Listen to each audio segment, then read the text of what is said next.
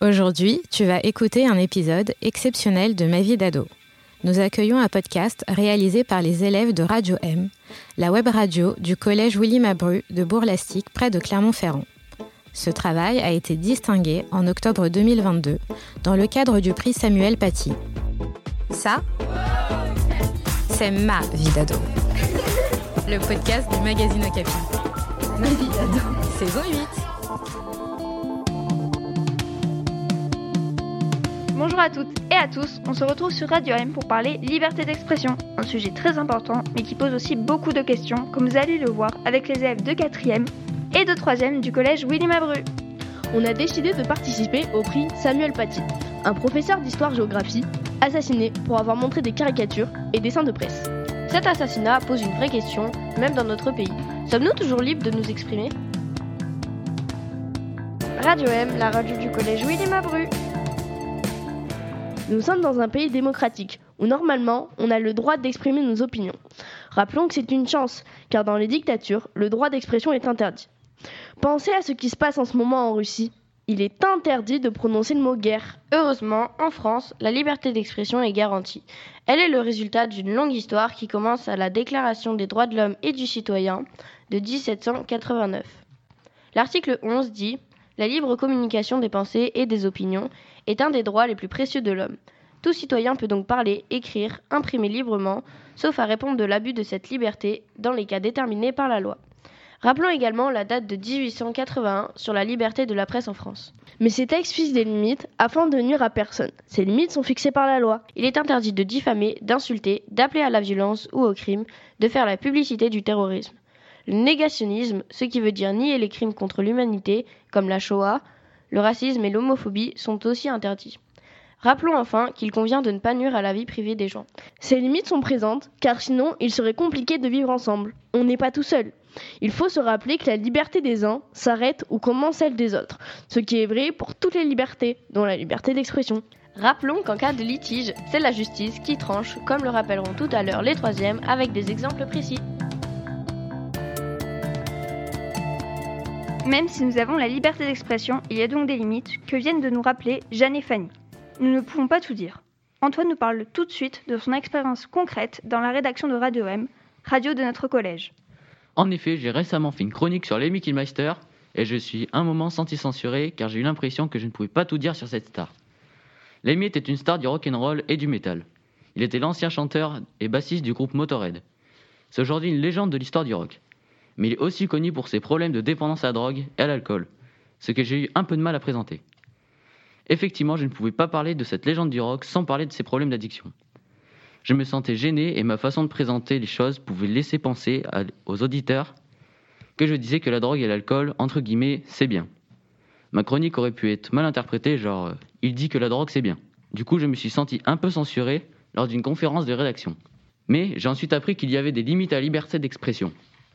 En effet, si j'avais laissé penser que je soutenais ces pratiques, ce que je disais aurait pu être considéré comme un appel au délit.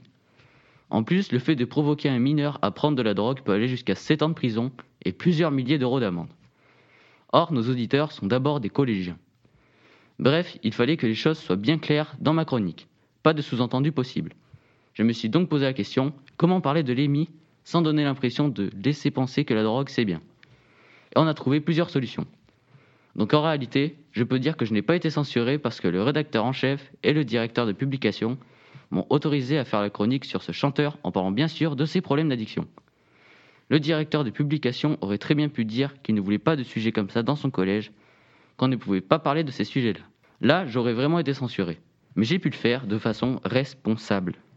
Dans notre média d'établissement, on peut donc parler des, des sujets qu'on veut, dire ce qu'on veut à condition de respecter les limites de la liberté d'expression. Sans les lois et les règles de la liberté d'expression, il n'y aurait plus de vivre ensemble, plus de, démocratie et donc plus de liberté d'expression. Merci Antoine pour ce témoignage sur la pratique responsable de la liberté d'expression. On passe maintenant à un autre sujet sur cette question avec les troisièmes, un peu plus complexe. On parle de susceptibilité et de liberté d'expression avec eux. Vous êtes toujours sur Radio M, on parle liberté d'expression et de cette délicate question de l'offense avec nos camarades de troisième. Radio M, la radio du collège Willy Mabru. Bonjour à tous, vous êtes toujours sur Radio M avec Jade, Lilou, Mélissa, Sarah et Clément, en troisième au collège Willy Mabru. Et on prend la suite des quatrièmes sur cette épineuse question de la liberté d'expression. Alors, sommes-nous toujours libres de nous exprimer?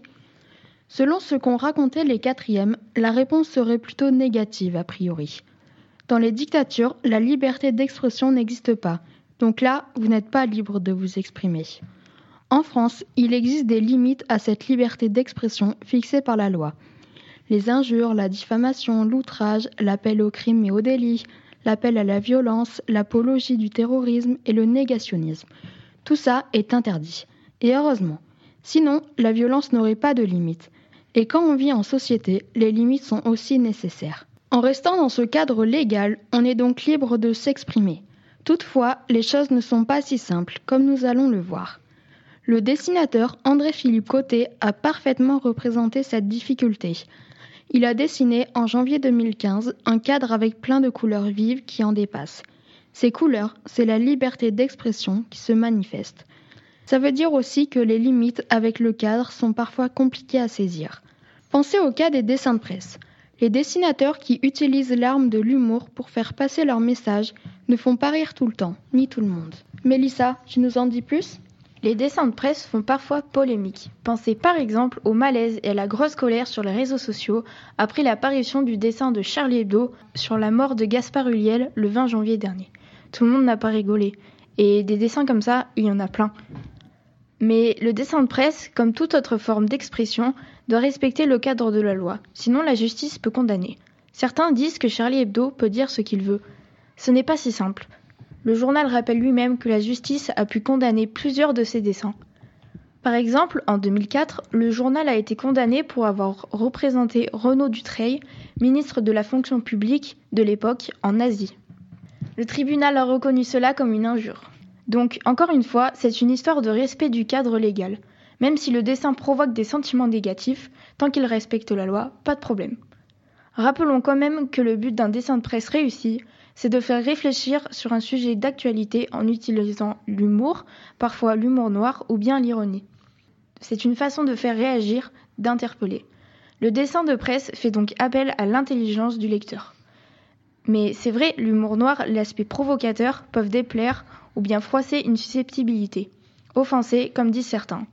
Normal, puisqu'il y a débat sur le sujet évoqué par le dessin. Et s'il y a débat, c'est qu'il y a un désaccord au départ. Après, on a le droit de trouver un dessin raté, mais ça, c'est une question de goût personnel. Vous êtes toujours sur Radio M, on parle liberté d'expression et de cette délicate question de l'offense avec une camarade de troisième. La susceptibilité de chacun, c'est peut-être ça le vrai problème. Si on fixait comme limite la susceptibilité de chacun à la liberté d'expression, il n'y aurait plus de problème. Personne ne serait plus jamais offensé. Tout le monde se sentirait parfaitement respecté. Pas d'offense, pas de problème. Désolé Clément, mais on n'est pas vraiment d'accord avec ce que tu dis là. Ah ok. C'est vrai, un dessin de presse ou d'autres déclarations peuvent nous offenser et toucher notre susceptibilité. Certains, ça va être sur leur religion, d'autres sur leur équipe de foot préférée, d'autres sur leur idole, tout ce qu'on veut en fait. Critiquer une équipe de foot ou autre peut être perçu comme un vrai blasphème, déclenchant la colère de certains de ses supporters. Donc si on fixait la susceptibilité comme limite à la liberté d'expression, il y aurait toujours quelqu'un pour se sentir offensé et plus aucune critique ne serait tolérée. Plus de débats, plus de discussions et au final plus de démocratie. Et qui déciderait de ce qui relève de l'offense? Imagine que ceux qui sont au pouvoir soient offensés par un dessin de presse et qu'ils le censurent et s'en prennent aux dessinateurs. Tu dirais que nous sommes en... En dictature Souviens-toi du témoignage du dessinateur Mikaya. Celui-ci a caricaturé François Hollande qui a vu ses dessins.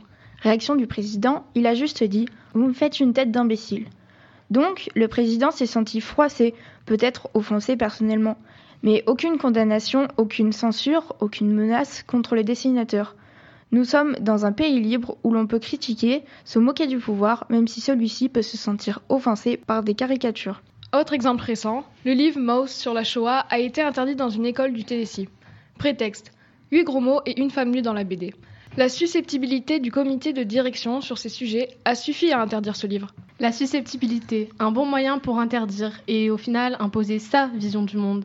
L'auteur de la BD s'est d'ailleurs demandé si c'était la seule raison et si les autorités de l'école en question n'étaient pas plutôt contre les sujets abordés dans le livre. Finalement, si on en reste à la susceptibilité de chacun, chacun reste enfermé dans ses idées. Je veux bien, mais quand tu regardes les débats à la télé, souvent chacun reste enfermé dans ses idées. Chacun s'exprime, mais personne ne s'écoute. Oui, mais il faut savoir ce qu'est vraiment un débat, car pour la plupart des personnes, ça se résume souvent à un dialogue de sourds en mode clash ou octogone. Mais qu'entends-tu par un dialogue de sourds, Lilou? Ce dialogue n'est qu'un assemblage de monologues entre deux personnes avec une opinion figée ou encore des idées bien arrêtées. Pour vraiment débattre, il faut donc arriver à admettre que l'autre peut me faire changer d'avis et peut avoir raison. C'est assez déstabilisant d'accepter cela. Mais l'inverse est également possible. Nous pouvons amener l'autre à changer de point de vue, à condition qu'il accepte de nous écouter et ne soit pas prisonnier d'une idéologie, d'idées arrêtées. Si c'est le cas, ça sera effectivement compliqué de vraiment s'exprimer. Je vais vous raconter mon expérience sur ce sujet. Quand on a fait le débat sur peut-on critiquer les religions, au début, l'image que j'avais du débat, c'était qu'on allait parler de choses taboues. J'avais même peur de débattre. Je pensais que ça allait mal finir, et à ce moment-là, j'en ai parlé à mon professeur. Et puis, pas du tout. Pourtant, le sujet n'était pas si simple et il y avait un vrai dilemme. Finalement, ce que nous avons vraiment appris, c'est qu'on peut faire évoluer nos opinions de départ quand on cherche à comprendre et qu'on s'écoute. Et au final, beaucoup d'entre nous se sont sentis plus intelligents car ils avaient fait évoluer leur point de vue de départ en comprenant un peu mieux les finalités de la laïcité et l'importance de la liberté d'expression. Ce qui bloquait, c'est que, religion ou pas, on en revenait encore à la question de l'offense, dont on a parlé tout à l'heure. Alors oui, la liberté d'expression peut parfois froisser nos certitudes, même avec son cadre légal, mais celui-ci nous protège tous contre les vraies violences et agressions inadmissibles. La liberté d'expression, elle, est donc indispensable pour qu'un pays puisse être libre, soumis à aucun pouvoir absolu. Mais elle est aussi indispensable car elle permet à chacun d'entre nous d'entendre d'autres points de vue que les nôtres. Elle permet à chacun d'entre nous de sortir de nos certitudes dans lesquelles on peut s'enfermer parfois, comme une prison. Elle nous permet alors d'être plus libres. Donc, j'espère que nous serons toujours libres de nous exprimer pour pouvoir vraiment continuer à débattre dans le cadre fixé par les grands textes qui définissent la liberté d'expression. Si je comprends bien, la liberté d'expression et ses différentes formes comme le dessin de presse prouvent que nous sommes dans un pays libre. Elle permet d'exprimer nos opinions mais aussi de nous faire réfléchir, évoluer sur des sujets. Elle nous permet d'avancer collectivement en cherchant des consensus après des désaccords sur un sujet. Mais elle nous permet aussi de progresser individuellement en ne restant pas prisonniers de nos certitudes, d'idées arrêtées. C'est donc une vraie chance, un bien précieux dont nous bénéficions.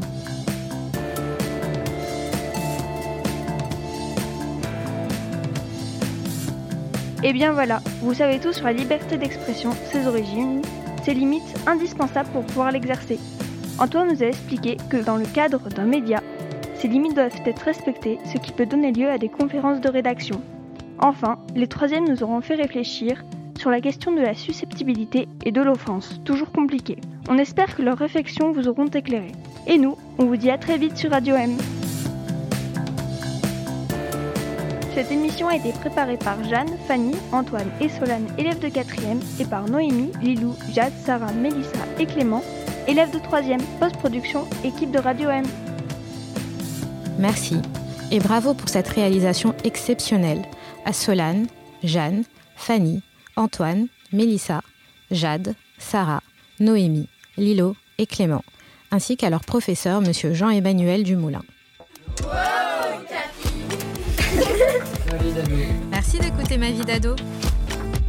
Une émission à retrouver tous les 15 jours sur Spotify, Deezer, iTunes et toutes les plateformes de podcast. Okapi, le magazine 100% ado, tous les 15 jours. Un podcast Bayard Jeunesse.